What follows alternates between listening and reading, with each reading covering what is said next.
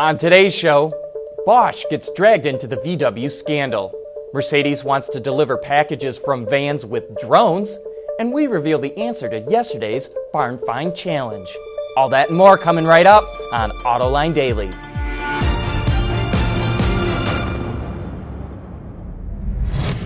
This is Autoline Daily for September 7th of 2016.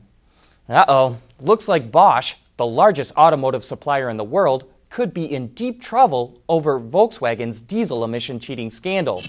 Lawyers for a group of U.S. car owners filed charges that Bosch conspired with VW to develop software that could detect when the diesel engines were being tested for emissions. That software would then make sure the engine passed the test, but would turn off some emission controls when the test was over. Even more interesting, the lawsuit says that as far back as 2008, Bosch demanded that VW give it legal immunity for participating in the cheating. VW refused to indemnify Bosch, but Bosch went along with the plan anyway. You know, it sure is amazing to see that nearly a year after this story broke, this scandal keeps getting deeper and deeper with no signs of it going away. Connected cars could be the most transformative technology to hit the automotive industry in 100 years, and everyone wants to get in on the action. Now, Mercedes Benz Vans is working on an autonomous electric van called the Vision Van. It features a fully automated cargo space that will load packages onto a drone for final delivery. The Vision Van is powered by a 75 kilowatt electric motor and has a range of 270 kilometers or about 168 miles. The concept is part of a broader new initiative called Advance. Get it? Mercedes will invest 500 million euros in the project over the next five years. Chevy says it can add 5% of range to the Bolt EV with one pedal driving. We'll explain right after this. AutoLine Daily is brought to you by Bridgestone Tires, your journey, our passion. Dow Automotive Systems, advanced materials that deliver better results. And by Lear a global leader in automotive seating and electrical systems. Regenerative braking is a great way for an electrified vehicle to put some energy back in the battery that would normally be lost in the form of heat during braking. Now we're starting to see more aggressive versions from some automakers, and when it hits the market, we can add the Chevy Bolt to that list. The EV will have four levels of regenerative braking that range from light regen all the way up to level 4, which can bring the vehicle to a complete stop. With one pedal driving, as Chevy calls it, the range can be extended by another 5%. Well, it's time to reveal yesterday's mystery badge, and drum roll, please. It's off of a Toyota Century.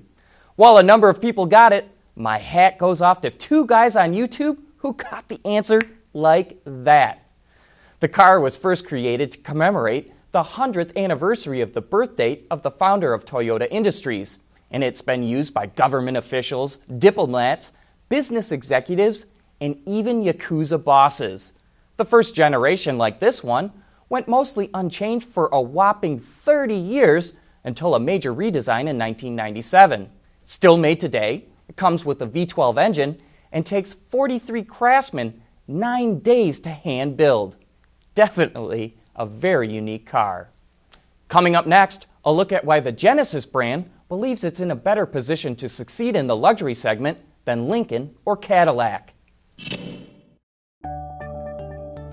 Lear Connexus is the new application suite in vehicle connectivity designed to deliver over the air software updates and more from Lear Corporation's e systems, leaders in power and data management.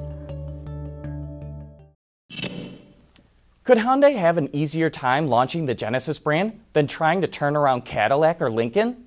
That's what Dave Zuchowski, the CEO of Hyundai Motor America, believes. He tells Ward's Auto, quote, I would argue Lincoln and Cadillac have the tougher job, unlike us who maybe don't have a preconceived notion of what our brand is. And you know, he may have a point. One of the hardest things to do is change the public's perception of a brand. Having said that, Hyundai did it it had a reputation for cheap, bland cars not all that long ago, but managed to turn that around. And we want to know what you think. Is Zuchowski right? Will it be easier to establish Genesis as a new luxury brand? Or will Cadillac and Lincoln have an easier time reestablishing themselves as luxury brands? Peugeot just took the wraps off its new 5008 crossover before its official debut at the Paris Auto Show later this month. The seven seater offers a wide range of powertrain options. Four gasoline engines and six diesels are available, and they can be mated to a five speed manual, a six speed manual, or a six speed automatic, depending on the setup.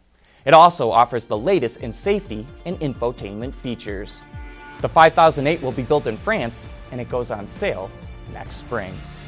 But that wraps up today's show. Thank you for watching, and please join us again tomorrow.